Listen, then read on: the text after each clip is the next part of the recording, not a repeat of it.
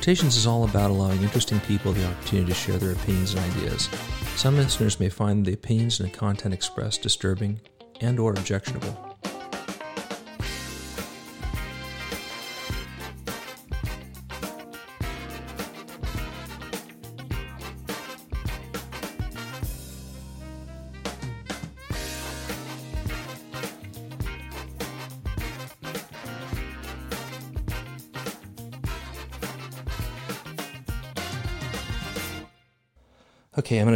Done, and I, I make no promises about where this is going to end up. It could be, it could be kludgy, it could be great, it could be terrible, but we're going to try. Okay, so I'm going to try to get get him on the phone. Let's see, let's see how this goes. Are you ready? Uh, Let's see. Dial the number. Dial the number. There we go.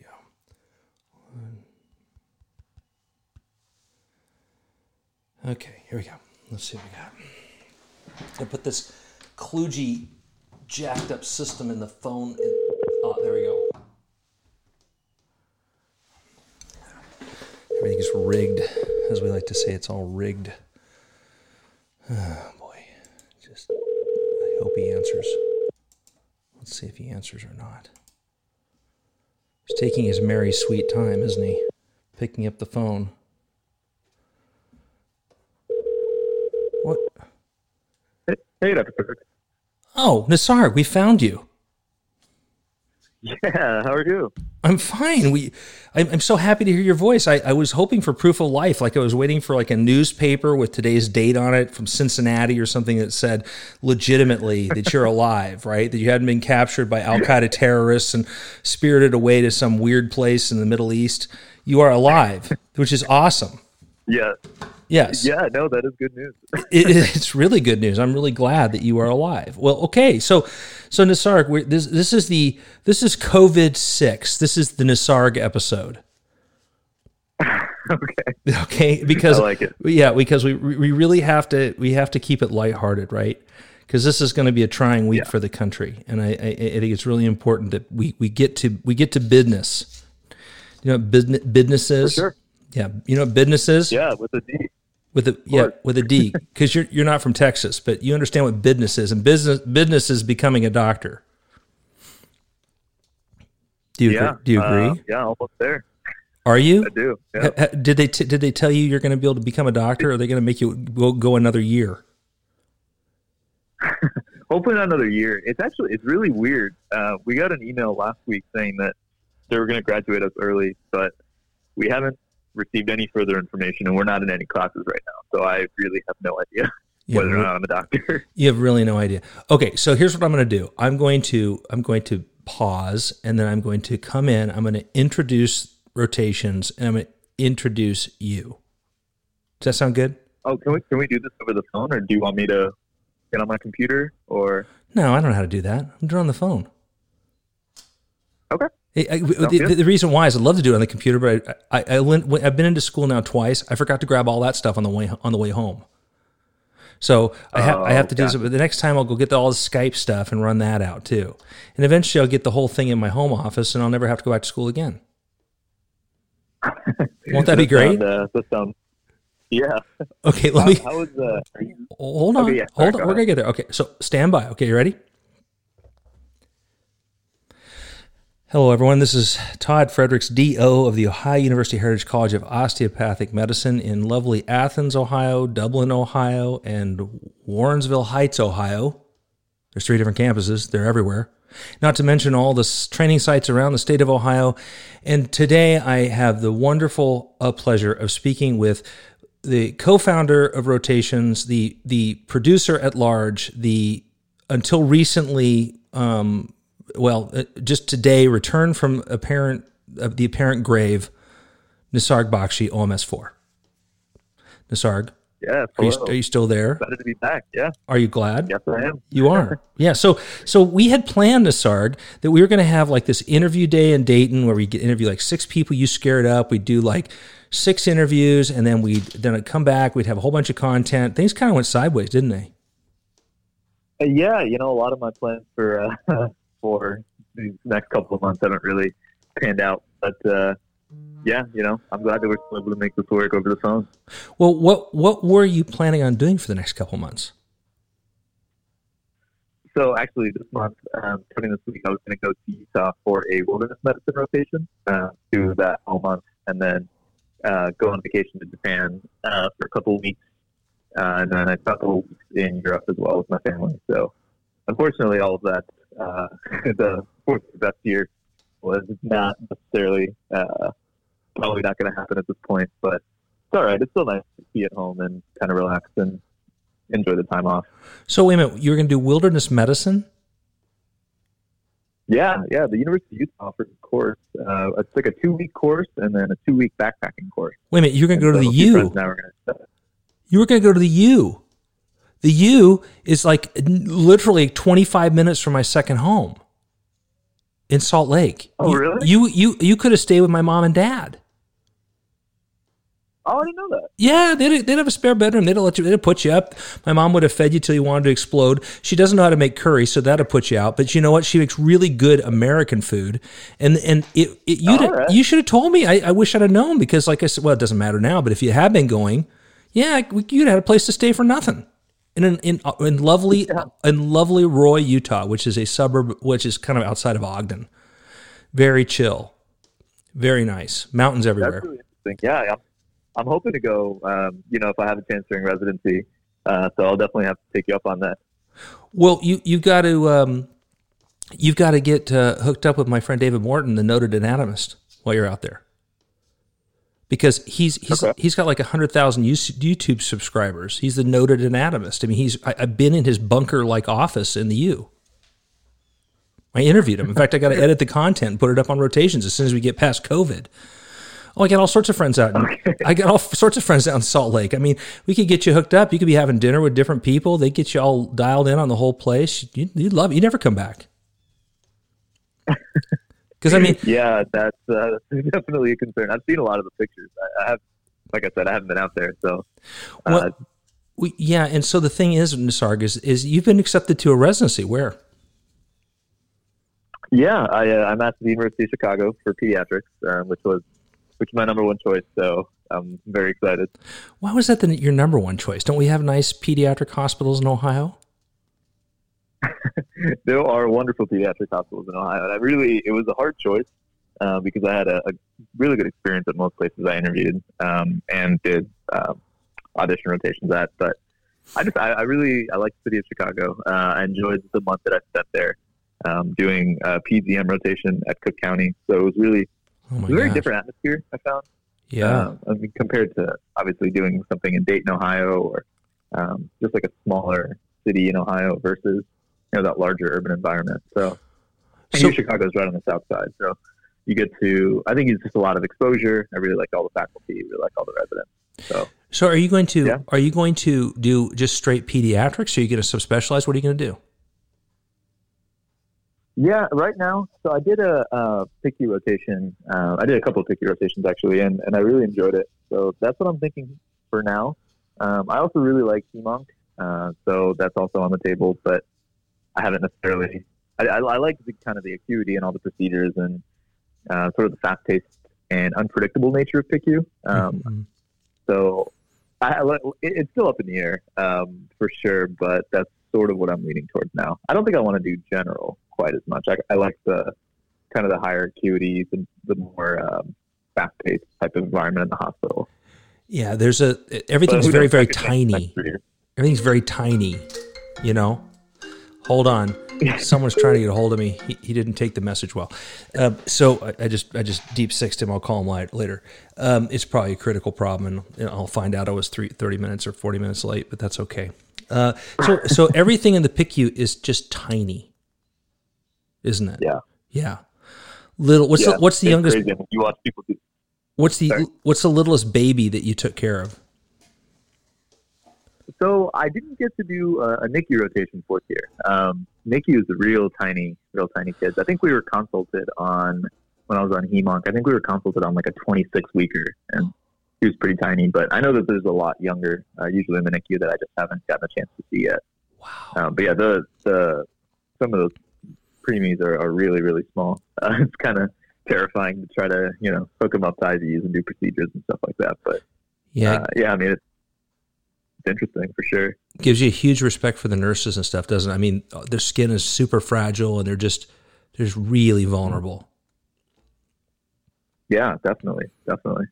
Well, okay, so we got to catch up a little bit. So we we talked, I think, at third year. What what- what's been fourth year been like? I mean, before the whole coronavirus thing. I mean, what was fourth year like for you?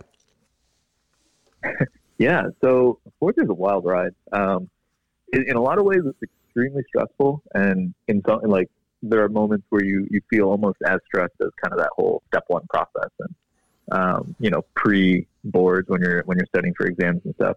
But in other ways, like right now, I mean, post match, it's it's very very chill. Uh, you get more free time than I don't think I've ever had this much free time. It doesn't feel like it. Maybe you know in undergrad or something, but uh, you really do get time to kind of do whatever you want, um, which is great.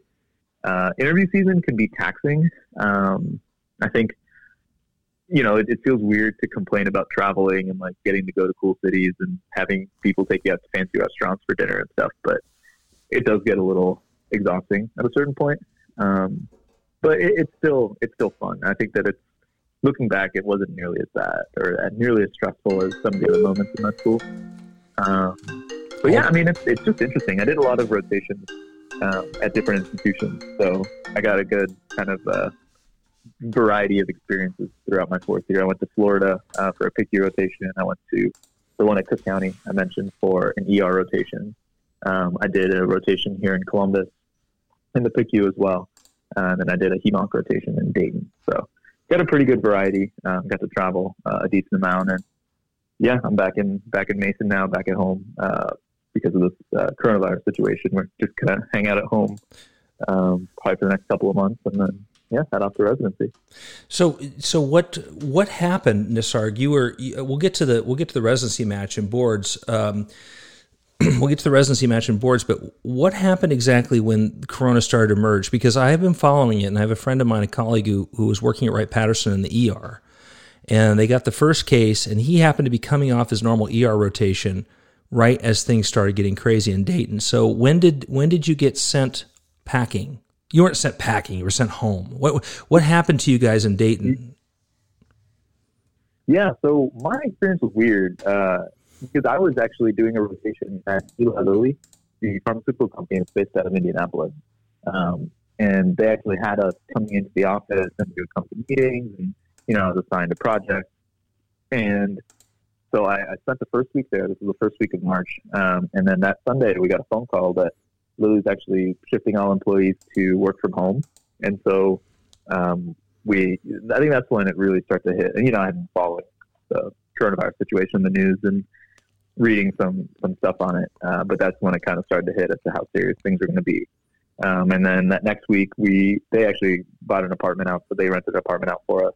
Um, but at the end of that next week, we all the uh, student that I was with, we both ended up leaving Indianapolis and coming back because we were concerned if there was any sort of stay-at-home order or any sort of a national level of a quarantine, then we don't want to be, you know, in a, in a different city. So we ended up coming back, doing the rotation from home here, um, and then that just actually ended last week, and then this week it's just all been online. So yeah, it's been it's been weird. I actually have not been in any sort of like a hospital setting in, in quite some time. All my rotations have been either online or research heavy. So yeah, I, I can only imagine what the situation in hospitals is right now.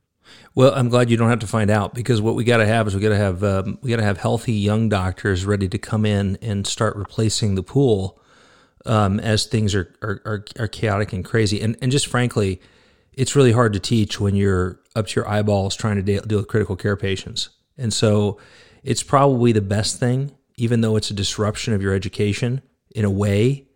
But uh, keeping you guys safe so that you can be healthy going into your residencies and keeping the residents safe and and just making sure we have a bench that's got depth in case something like 1918 happens where 30% of the doctors were killed by influenza um, or so um, we don't we don't want Gosh, that yeah. yeah it, it's sobering Mr. No. I mean I was talking to my wife today and she asked me a month ago she says what do you really think's going to happen I said I'll be happy if we have 100,000 or less if we if we get if we if we have hundred thousand deaths, I'll be very happy. because the initial projections were far higher. And I think uh, Fauci came out today or yesterday and said 100 to 250,000. Um, it, it's um, uh, uh and, yeah, if you're not a person that thinks in these terms, it's really sobering and very difficult to get your head around. And I don't know if it's fortunate or unfortunate, but I have been thinking about these kind of things for a very long time. So for me to put those numbers and just spew them out, it's not indifference. It's just I'm so used to thinking about what the impact would be that you know, like I say, it's pretty weird to hear hear a, a physician say, "If we have just hundred thousand deaths, I'll be really happy." You know, it's it's yeah, and it almost. I mean, no, I was just gonna say it almost doesn't seem like it seems almost absurd to think about. I, I don't. I've never experienced. I mean, of course, there are instances that you hear about, but I've never lived through this kind of an experience in which hundreds of thousands of people in the country potentially, uh, you know, end up getting sick or dying. And, and yeah, it's definitely sobering. Um, yeah, kind of to your earlier point, I do. I would like to help, you know, and, and I know other med students feel this way too, but I, I honestly feel like uh, we would end up being more in the way or uh, more of someone to have to keep an eye on than actually take you know any sort of work away or take any sort of you know share any of this uh, sharing of this load with you guys. So yeah, you know, um, hopefully I can help out starting in July, but yeah, the the projections and everything right now it just seems so extreme. Yeah, and the problem is is that this is just the first wave of this. Until we have adequate herd immunity and a, and a vaccine, um, we're looking probably at two more waves of this, each with uh, less severity uh, for a variety of factors, but still not trivial. Um, I will tell you what's happening though on the OU side is that they are organizing. Um, Lisa Forrester and, and, folks over there are trying to organize a student government led uh, approach, and student government's involved in this in trying to get what I call reverse isolation masks or homemade masks distributed to low acuity uh, populations, uh, medical staff that aren't working with known COVID infected patients or asymptomatic patients just to reduce droplet spread in the healthcare system at those levels. And so there is a way students can get involved. And we've had lots of discussions about that, about, you know, things like care points and just a, a sense of service of helping to link all this, this army of people sewing these, these, I call them RIMS, reverse isolation masks, so that they can get them distributed to like the staffs of nursing homes and inpatient, uh, you know, long-term care facilities, so that the staff themselves are reverse isolating uh, with when they don't need to have dedicated PPE because they're not symptomatic, but they can control droplet spread. And so uh, that's a big push right now. And It's going to get bigger in the next couple days. But I've actually been fighting that battle now for two to three weeks because we know that reverse isolation helps to prevent the spread of infection. And um, it's weird trying to see people get buy-in on that. Something that's so intuitive in surgery reason why we wear masks. Getting that out to the general right. population, you know, they seem to think there's something mystical going on there, and I'm not sure why that is. Why, but it's it's a tough thing to get social change, isn't it? Yeah, definitely. And it, it's it, it, I feel like it's so much things, at least for me, you know, I took granted in the hospital. I can't count the number of times that I would, you know, wear a mask in the OR or like, oh yeah, try to tie it. I end up messing it up and I'll throw it and I'll grab another one. Like, it's just stuff that I, I didn't really think about uh, until you really need it, and then you recognize like how important this stuff really is. Yeah, it, but, you know what? I'm really hopeful. I keep saying this to people, and I've repeated myself, and you probably heard it. As an infectious disease infection infectious disease committee member, I'm I'm seeing a silver lining in that your generation of physicians uh, will never take for granted hygiene, and so I anticipate the nosocomial infection rates are going to drop dramatically. Um, in the country. Yeah. Because you guys will just be obsessed with uh, surface decontamination, hand hygiene, and really thinking about how quickly you can hurt someone if you're not cautious about what you're shedding. That's true. Yeah, mm-hmm. that's definitely true.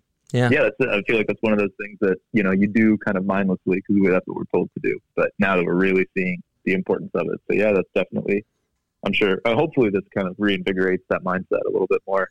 Oh, I think it will. I think what'll happen is it'll be it'll be firmly ingrained in your generation. It'll be understood in the next generation, and the third generation will forget it again. Uh, because of because what well, it's what 1918. We've already been through this once, right? I mean, at 50, at least 50 million people globally died. Um, a tremendous number of people in the United States died, um, and yet here we are, 100 years later, befuddled about the fact that you can have pandemic disease, as if it's some mystical thing. And it's like, no, it's not mystical. It, it happens, and So again, how long does it take to extinguish knowledge? You know, a generation, two generations, I don't know, something like that. But the nice thing is, is right. your generation will not have that extinguished. This is going to be a seminal experience in your lifetime. Yeah. So absolutely. so tell me. Oh, go ahead. Uh, no, no, sorry. It's okay. We can no, move on to the next topic. No, finish your thought. I really want to because we're going to go to a hot, more positive topic, or maybe not so positive, but you'll tell me in a minute. Sure. No, I was just going to say I have a lot of uh, friends who are residents right now, and I know that this experience for them is uh, very difficult to deal with. I mean, especially because you have to think about they have to come home at some point. I'm, I'm sure that you personally had to encounter this as well, where you don't want to infect your family, you don't want to, you know, be transmitting inside the house, and you have to take those precautions. But I'm sure that the concern never really goes away, you know. So I, I don't know what that's like, but I can only imagine it's very difficult um, for residents, physicians, any nurses, uh, anybody who's in the hospital and has to sort of deal with this on a daily basis. Well, the beauty of it is, it so far is, and I've been fortunate enough to be working with a locked-in patient population, which means that we don't to our knowledge, we have no cases of COVID 19 in that population, and it's a very restricted environment moving in and out of it.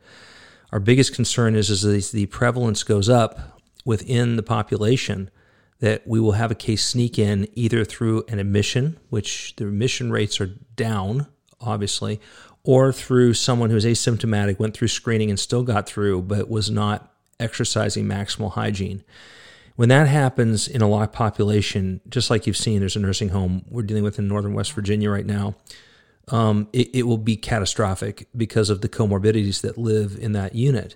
And so right now I don't have so much of a problem. I do all the infection control things. I take off all my clothes in the garage. I go in a separate hamper. I immediately go to shower right after my shift. Um, I reverse isolate with all patients if I'm going to have anything more than a, an encounter uh, that's closer than six feet. Um, I do all that stuff, but it just takes one, right? And especially in a vulnerable population. Right. And so I, can't, we cannot be aggressive enough as far as I'm concerned in the locked populations, say the state mental hospitals, the dialysis units, the chemotherapy units, the, those aren't locked, but they're, you know, they're, they're pretty, you, a person will spend six, seven hours in a dialysis unit. Um, the jails, the prisons, any of the places where you have a sort of a sustained population, that is vulnerable because of other comorbidities. It's a very big concern to me. But you know, we're also fighting um, we're also fighting uh, compliance officers and people who are having a hard time getting their head around. Well, well, how do we do this properly? We don't have guidelines and trying to train people that in national crisis or emergency, you don't really have guidelines. You, you have best you have kind of best judgment do the right thing, do what you know is is good. And Joint Commission, CDC, they're all talking about reverse isolation. They say it's a crisis measure. Well, we're in a state of emergency. We're, we're, we're multiple states have been declared disaster areas. I don't know how you define crisis anymore, but when you're at a crisis level, it's okay to use masks on people, even if they're homemade. You know, to and, and the science is sound for droplets, but uh, so it, it is weird, Nisarg. I'm thankful I don't have to work in an ICU, and I'm thankful I don't have to work in an ER anymore because it is a higher risk population as far as the healthcare providers. And and and that's that's it. Is my my closest associate in the in the military, my deputy. Um, he is an ERPA, and he goes into the ER, and you should see him. He's N95'd up, eye shield, gowns, everything, just to work in an ER. Something you wouldn't see normally outside of a of a very very serious ICU patient in a negative pressure room or ice you know traditionally. Today it's very common unfortunately but um right. yeah hopefully you don't have to get there but my family is also pretty obsessive compulsive about cleanliness so they're we, we have very strict decontamination methodology going in our house right now as far as what comes in what comes out and that sort of thing. Well that's good. That's good to have right now. I mean that's that's the best way to stay protected right well, yeah, they're not laughing at us anymore. It used to be like they'd say, "Oh, you're just a nervous Nelly. You're just a, you're just a, you're just a, a prepper." And now I feel vindicated. Now I'm feeling like uh, maybe that wasn't so silly, was it? That I was doing all this crazy stuff in the past, right? so even though I have OCD yeah, about cleanliness, that, that, that's working. Out, that's working out pretty good for me now, isn't it? So far, let's knock on wood because I don't want to be the dude that dies on a vent. And people say, "Yeah, Fredricks thought he was smart," right? Um, so let's talk about boards because everybody wants to know what's what's Comlex two like. Because I'm assuming you took Comlex two and USMLE. Yeah, I took both. Yeah, I figured you would. Tell me about both of them. What was it like? Well, you laugh, but I mean, it's ACGME merger, right? No one really understands. Uh, what the, the deal. So you guys are all kind of gaming the system, right? Yeah, we really don't. There, it's not so much a lack of guidance as much as it is really, yeah, we have no idea. Um, I took both just to be safe. Thankfully, you know, pediatrics isn't as competitive as a lot of other specialties, so I wasn't quite as worried about like matching periods. Mm-hmm. Um, but I did want to be in a position where I had some say over the city that I live in, the type of program that I go to. Um, so I wanted to, yeah, kind of maximize my chances. Um, I will say the step two and level two were a fraction of the stress that step one and level one are. Um, and people always told me that when I was going into, uh, you know, when you're done with step one or, or you're starting to kind of think about what you're going to do for step two. Um, that was the thing that I kept hearing. But yeah, I definitely would agree. Um, I would say, so you asked about level two specifically. Level two has changed um, this past year, and I don't know if they're going to keep the changes for uh, this coming year. And that's something that I have to look into. But the way that they change the content is they're adding a lot more OMT and a lot more ethics. Uh, and interesting. Truthfully, I think it's yeah. So it, I think it makes the test way more difficult to predict. Uh, I think that it makes it very difficult to study for. Um, I think that the questions are very vague, and, and I, I, remember. I, I guess I probably shouldn't discuss specific questions, but there were just a lot of uh, legal terms on there. Like I remember at one point thinking like this is I feel like I'm taking like a bar exam. Like there were all these Latin phrases and like you know looking at the the nuances of malpractice law and all these different sort of things that would I never would have expected to be tested on.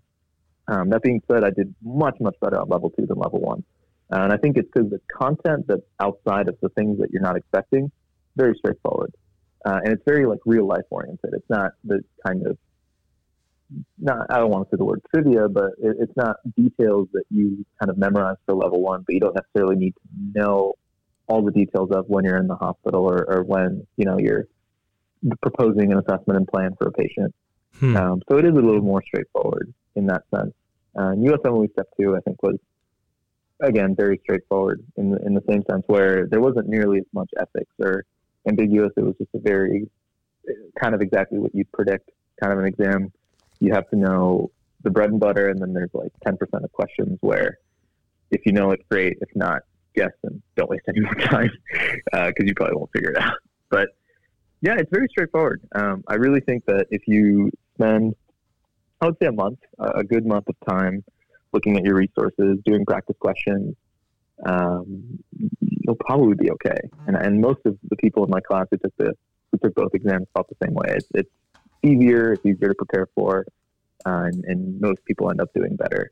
Uh, but that being said, you, you probably shouldn't go in um, overconfident either. Uh, you definitely don't want to assume it's easy and then end up doing worse because that's a bad sign.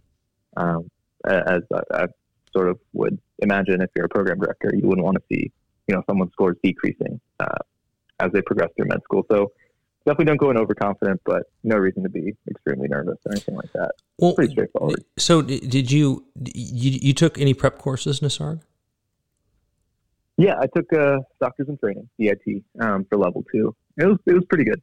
Yeah, um, I think that it was good for me because I, I don't have a great study structure. Uh, I kind of tend to be a little scatterbrained, be a little all over the place. Um, so like a pediatrician. yeah, exactly. Yeah. Thinking of corny jokes. You yeah. Um, but, you haven't started wearing bow ties yeah, yet, have you?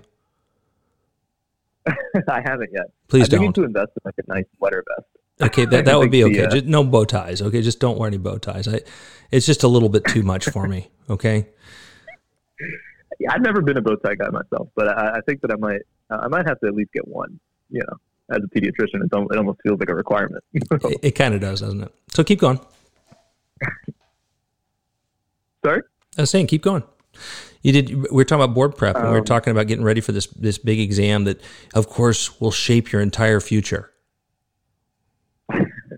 yeah. Uh, so the the course that I took DIT was helpful. Um, I don't think it's like a game changer in the sense that everyone should take it or, or use it, or you know, if you don't use it or if you do use it, it's going to sway significantly. I think that you should just at this point, you know, third year of med school, you should probably know what kind of a studier you are. Mm-hmm. Um, and I think that I know myself. I'm, I, I tend to, like I was saying, just kind of be all over the place. So having that to force me to kind of go through everything at least once um, was helpful. And I, I did that with uh, UWorld. Kind of, I think almost everyone I know uses UWorld. So having those practice questions, um, taking those courses, it was more than enough. I, I felt prepared, um, except for like I was saying, a lot of those ethics questions and a lot of that out of left field stuff. But you can't really prepare for that. You just gotta study what you can and then know what's outside of that, just so you don't waste a bunch of time on those questions. So then you so you, you take this you take this exam what, at the beginning of the fourth year. Is that right? When do you take it? Yeah. Um, so I took mine in trying to remember the exact date, but it was in the middle of June um, because I was starting my first away rotation on July, whatever that first week of July was, probably like July 5th or something like that. Uh, and I, I wanted to have a couple of weeks of a break and a couple of weeks to kind of get my life together, move out, and you know, uh, do all sorts of the, the normal person things. Uh, and so I took mine in the middle of June, which was about five weeks of preparation. Um, and I had four days between both exams, and I think that was more than enough. Um, yeah, but I know some people take it a little bit earlier, a little bit later. It all kind of depends on what the um, like sub Is or auditions or JIs or whatever you call them, whatever your schedule is for that. You kind of have to work around. Um, I know some people had rotations in June, and so they had to take theirs even earlier, um, which just means you have to start studying earlier and kind of get it over with. But yeah, you can kind of take it at really any point in the summer. Um, you can also take it later, but you obviously don't want those scores coming in after you apply or during the application cycle. So probably not any later than like August, I would say. So, so back to Cook County now. So you, you took your boards, you're waiting for yeah. that to get processed, but you've already kind of thought, I was it Chicago or was it Cook County that made you think to go to Cook County? So I, uh, I, I kind of picked my rotations based on things that I, I just wanted to learn, um, which I did have an interest in going to the city of Chicago. Um, I have a family there. I spent time there before. I wanted to be in a bit more of an urban environment. Um, you know, spent a lot of time in Ohio, uh, but I didn't. I also just wanted to see more trauma, and I wanted to kind of learn how, you know, a hospital in that type of situation tends to triage patients and tends to sort of prioritize the things that they see Cook County is actually the busiest trauma center in the U.S. Yeah, I know. Um, and so it was. I mean, it was an amazing learning experience, and I got to kind of do all those things that I wanted. Um, and their program was great. Um, I did. There, you know, I interviewed at a few programs in Chicago, um, and, and, for a variety of reasons, I, I liked, uh, you know, one better than the other. There were pros and cons to each one, uh, but yeah, just in terms of the experience in the ER, I think that I got a great exposure to. I did PEDS ER, um, so I got a great exposure to peds trauma, which I don't think that I don't think I saw a single, maybe one uh, or a couple during my actual PZR rotation um, during third year. So I think that I got a really good learning experience out of that, and I did kind of get to test out what it would be like to live in Chicago and what it would be like to kind of take the subway into work every day and hmm. um, kind of you know do the do the whole big city life. And I really enjoyed it. So it was good confirmation that uh, that that is kind of where I wanted to apply. And it did serve as good interview fodder uh, because I did, like I said, uh, apply and interview at a few places in Chicago. So, you know, if they are kind of asking about connections, uh, I do have family. I've been there many times, and I also, you know, rotated through there. I'm familiar with the patient population and a lot of the kind of the challenges that they face, and um, just kind of more things that I could talk about during the interview. So it was helpful on that standpoint as well. Yeah, you'll certainly get some trauma in the south side of Chicago. Um, was any of that stuff yeah. un- unnerving for you? It was, uh, especially the pediatric side of it. Sure. Um, I, you don't. I mean, I just in my mind when I picture trauma, I think of kind of like car accidents mm-hmm. or uh, you know, like a more accidental cause of trauma, and you see a lot of violence, uh, especially in in a setting like south side of Chicago. And a lot of it tends to involve, you know, 14, 15, 16 year olds. And it is very sad. Um, but it's also I think a bit of a reality check and a bit of a you know this is kind of the field that you're entering. If you want, you know, if I want to do peds, which I do, is this something that I want to be part of my practice? And I think I do because um, it is such an area of need. Uh, and I think being able to be a positive force in that sort of an environment or or place that faces so many challenges um, is kind of a good experience to have and, and something to kind of figure out if that's what you want. But yeah, I mean, it's definitely hard to see sometimes. Yeah, I had an interesting interview with um, some folks about uh, moral trauma, moral injury, and uh, I'm going to edit that. I, I have a new MacBook Pro coming in in about a week. And so, because I have all my stuff at work, yeah, I know it's, it's time. And so, I've been editing all the podcasts on GarageBand, which stinks. It's okay, but Final Cut's so much easier to edit with. So I've I got a new MacBook and I've got Final Cut coming, and so I'm really glad. And when I get that, I'll get more content that I've got pre-recorded. But we talked in this case, moral injury and moral trauma, and how that affects physicians over time. Uh, specifically, moral injury of being put into places where you can't do the right thing, um, and you know sometimes that's that's a that's a dilemma for a physician and and it doesn't necessarily relate directly to what you're talking about but it's good that you've had this experience of seeing just how how bad trauma can be especially when it's violence among humans. Um, that, that gives that helps you start to sort that out a little bit maybe and get some perspective and realize just what you're saying that I didn't cause this I didn't create it but I can be part of repairing it.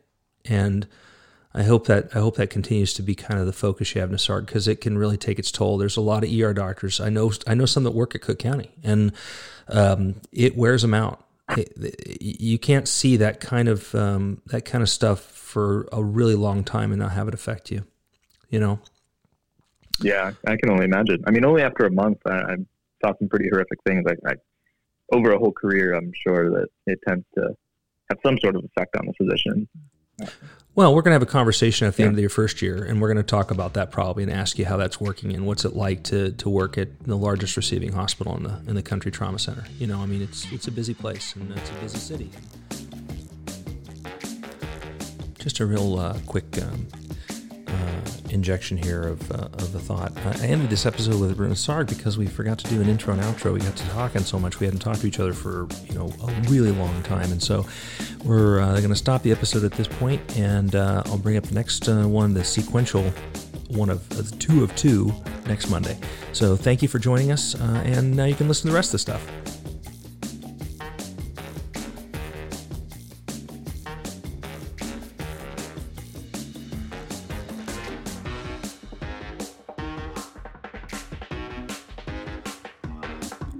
Rotations is the weekly podcast of all things medicine and science as part of the media and medicine family of medical storytelling.